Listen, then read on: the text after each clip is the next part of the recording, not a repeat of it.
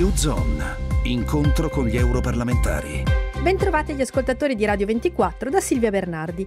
Oggi parliamo di isole. Sicilia e Sardegna hanno da poco ottenuto il riconoscimento della condizione di insularità. Ora la Commissione europea sta vagliando la possibilità di destinare alle isole più risorse.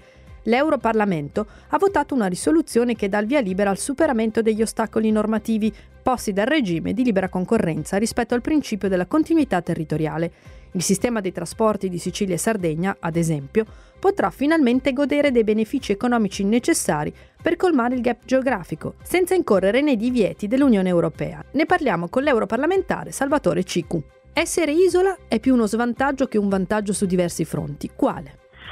Ma sicuramente eh, c'è una disparità di ordine economico, sociale, ambientale e rispetto anche ad uno sviluppo che sia policentrico.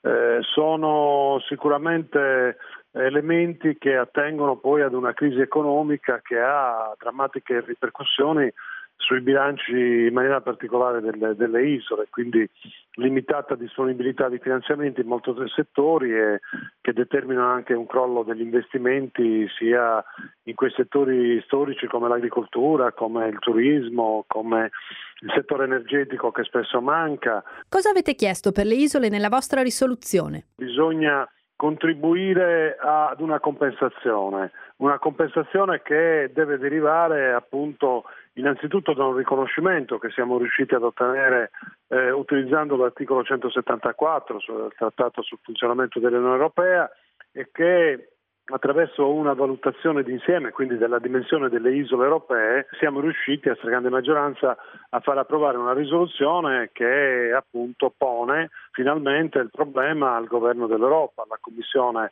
eh, europea che deve valutare tutte le fattispecie che servono a migliorare quei settori che vengono, come dire, penalizzati dall'essere isola, a cominciare quello dei trasporti. Ecco, quali saranno i tempi di risposta da parte della Commissione? Ma occorre un lavoro di pressione forte, occorre un lavoro eh, di unione, di unità e soprattutto di idee precise, perché eh, sino ad oggi le isole sono inserite in un contesto che vede altri ter- territori svantaggiati, cioè eh, eh, non solo quelle ultraperiferiche, ma eh, i territori costieri, i territori montani. Noi, e io per primo in assoluto, ho chiesto invece che ci fosse una specificità di riconoscimento, quindi occorre che la Commissione innanzitutto costituisca un dipartimento, in questo senso ho avuto rassicurazioni dalla commissaria Cretu che ho incontrato proprio per sottolineare e valorizzare questo passaggio, di un dipartimento che si possa occupare solo ed esclusivamente delle isole. U-Zone, incontro con gli europarlamentari. In collaborazione con Euronet Plus.